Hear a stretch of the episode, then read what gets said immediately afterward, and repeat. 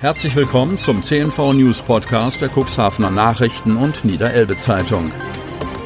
In einer täglichen Zusammenfassung erhalten Sie von Montag bis Samstag die wichtigsten Nachrichten in einem kompakten Format von sechs bis acht Minuten Länge. Am Mikrofon Dieter Bügel. Freitag, 5. Februar 2021.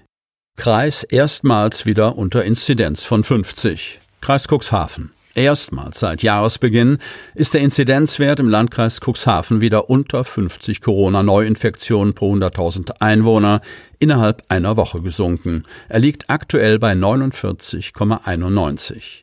Vor sieben Tagen, am 28. Januar, betrug die Quote der Neuinfektion noch 72,60. Landrat Kai-Uwe Bielefeld bleibt jedoch vorsichtig.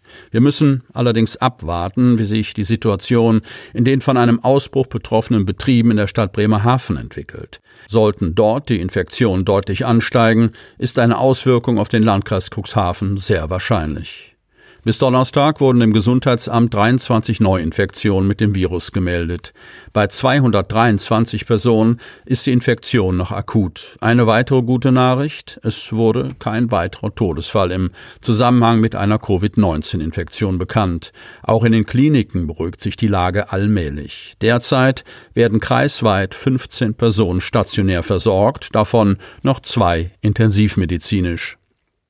Insgesamt gab es seit Ausbruch der Pandemie im vorigen Frühjahr bis heute im Kreis 2530 Infektionen, davon 869 in der Stadt Cuxhaven, 404 in der Stadt Geestland, 262 in der Samtgemeinde Landhadeln, 110 in der Gemeinde Wurster Nordseeküste, 100 in der Samtgemeinde Hemmoor und 42 in der Börde Lamstedt. Frust über überlastete Impfhotline. Kreis Cuxhaven. Die überlastete Impfhotline des Landes strapaziert die Nerven vieler über 80-Jähriger. Auch in unserer Redaktion meldeten sich zahlreiche aufgebrachte und verzweifelte Betroffene oder deren Angehörige. Für Verunsicherung sorgte mancherorts ein Informationsschreiben des Landkreises Cuxhaven, das eigentlich losgeschickt worden war, um aufzuklären. Den eigens mit der Seniorenbeauftragten abgestimmten vierseitigen Brief hat der Kreis, basierend auf Adressdaten aus den Gemeinden, in dieser Woche verschickt, nachdem das Land mit einem ersten Schreiben für Verwirrung gesorgt hatte.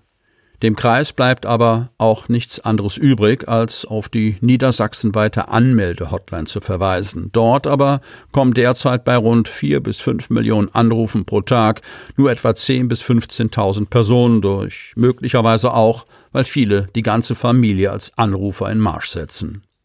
Hinzu kommen die ausbleibenden Impfstofflieferungen. Warum verschickt der Kreis so ein Schreiben, wenn gar kein Impfstoff da ist? Ärgerte sich ein Angehöriger. Die ahnen gar nicht, was sie bei den alten Leuten auslösen, die es nicht mal auf die Warteliste schaffen. Bis Donnerstag haben laut Land 12.124 Personen in Niedersachsen Termine für die Erst- und Zweitimpfung erhalten. 50.600 über 80-Jährige stünden auf der Warteliste. Ab heute, Freitag, soll die Eintragung in die Warteliste auch online unter www.impfportal-niedersachsen.de möglich sein. Das Verfahren erfordert einiges an Online- und Handyerfahrung. Für viele Hochbetagte kommt dieser Weg nur mit der Hilfe ihrer Kinder in Frage. Winterdienste sind gut vorbereitet. Kreis Cuxhaven bis zu 20 Zentimeter Neuschnee. So lautet die Wetterprognose für das kommende Wochenende. Bei den Straßenmeistereien sorgt das nicht für Aufregung. Sie sind gut vorbereitet auf den Schneefall. Vier große und zehn kleine Räumfahrzeuge sind laut Marcel Kolbenstädter, Sprecher der Stadt Cuxhaven, standardmäßig zur Reinigung und Räumung der Straßen im Stadtgebiet unterwegs. Wie häufig wo geräumt wird, hat die Stadt in einem Register festgehalten. Priorität haben die Straßen, auf denen Busse fahren und Hangstraßen wie einige in Altenwalde, so Kolbenstädter. Zuständig ist die Stadt allerdings nur für die Reinigung der Fahrbahn, das Straßenbegleitgrün, Parkstreifen, Radwege und die gemeinsamen Fuß- und Radwege. Für die Gehwege sind die Eigentümer der angrenzenden Grundstücke verantwortlich. Wir arbeiten im Winterdienst im Schichtmodell. In der ersten Schicht sind 30 Mitarbeiter unterwegs und drei in der Werkstatt. In der zweiten Schicht 28 und drei in der Werkstatt, so Kolbenstädter. Salz gäbe es genug, die Vorräte seien noch aus den letzten Jahren gut gefüllt. 110 Kilometer Straßennetz fielen in die Verantwortung der Stadt. Für nur eine Straße ist die Autobahnmeisterei Deppstedt zuständig, die A27. Für 62,5 Kilometer Autobahn zwischen Cuxhaven und Utlede sind die Straßenmeister zuständig. Vier Fahrzeuge sind rund um die Uhr im Einsatz, sagt Leiter Arnold Christiansen. Ähnlich gelassen ist auch sein Kollege Thomas Hoppe von der Straßenmeisterei der Niedersächsischen Landesbehörde für Straßenbau und Verkehr in Otterndorf. Auf so einen Winter sind wir immer eingerichtet, sagt er. Knapp 300 Kilometer Landesstraße reinigt und räumt er täglich. Fünf Teams sind im Schichtwechsel zwischen 3 Uhr morgens und 10 Uhr abends unterwegs. Wir können nicht überall gleichzeitig sein, sagt Hoppe. Deshalb würden bei großem Schneegestöber erst die vielbefahrenen Straßen wie die B73 oder die B495 geräumt. Ziel sei es immer, bis zu Beginn des Berufsverkehrs die erste Räumung erledigt zu haben. Wir müssen den Schnee von den Straßen bekommen, damit sie passierbar sind. Erst wird geräumt und je nach Witterung auch gestreut, so Hoppe. Der Landkreis Cuxhaven ist für insgesamt 485 Kilometer Straße zuständig. Am vergangenen Wochenende waren 14 Kollegen im Einsatz. Es wird gestreut, wenn es die Wetterlage erfordert, so Kreissprecherin Kirsten von der Lied. Sie weist aber auch darauf hin, dass das Räumen und Streuen außerhalb geschlossener Ortschaften nur an besonders gefährdeten Strecken zu den Pflichten des Baulastträgers gehöre. Trotzdem ist es unser Ziel, die Kreisstraßen befahrbar zu halten, damit vor allem der allgemeine Verkehr fließen kann, erläutert von der Lied. Bürgerprotest gegen Biogasanlage.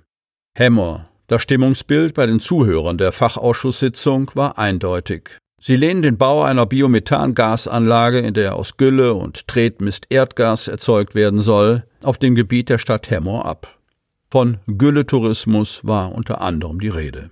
Die Firma Procon plant den Bau einer rund 15 Millionen Euro teuren Anlage, um aus landwirtschaftlichen Reststoffen in der Anlage Erdgas zu erzeugen, das dann ins öffentliche Netz eingespeist wird. Täglich ist von rund 100 Tonnen Mist und Gülle die Rede, die in das Werk gelangen und verarbeitet werden.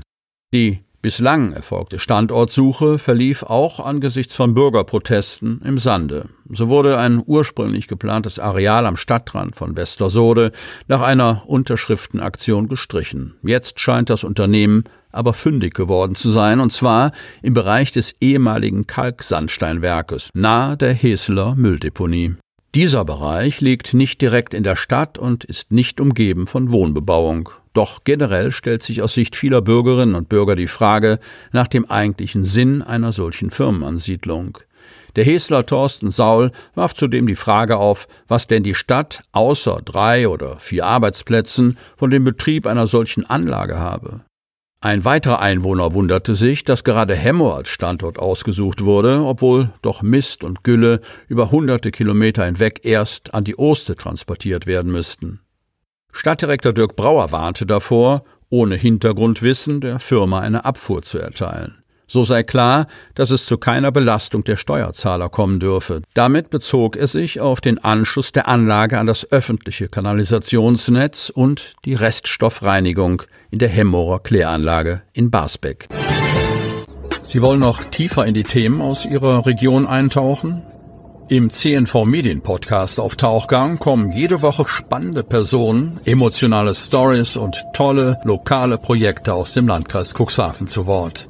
Einfach kostenlos abonnieren auf Spotify, Apple Podcast, Amazon oder auf der Startseite unseres Medienhauses unter cnv-medien.de.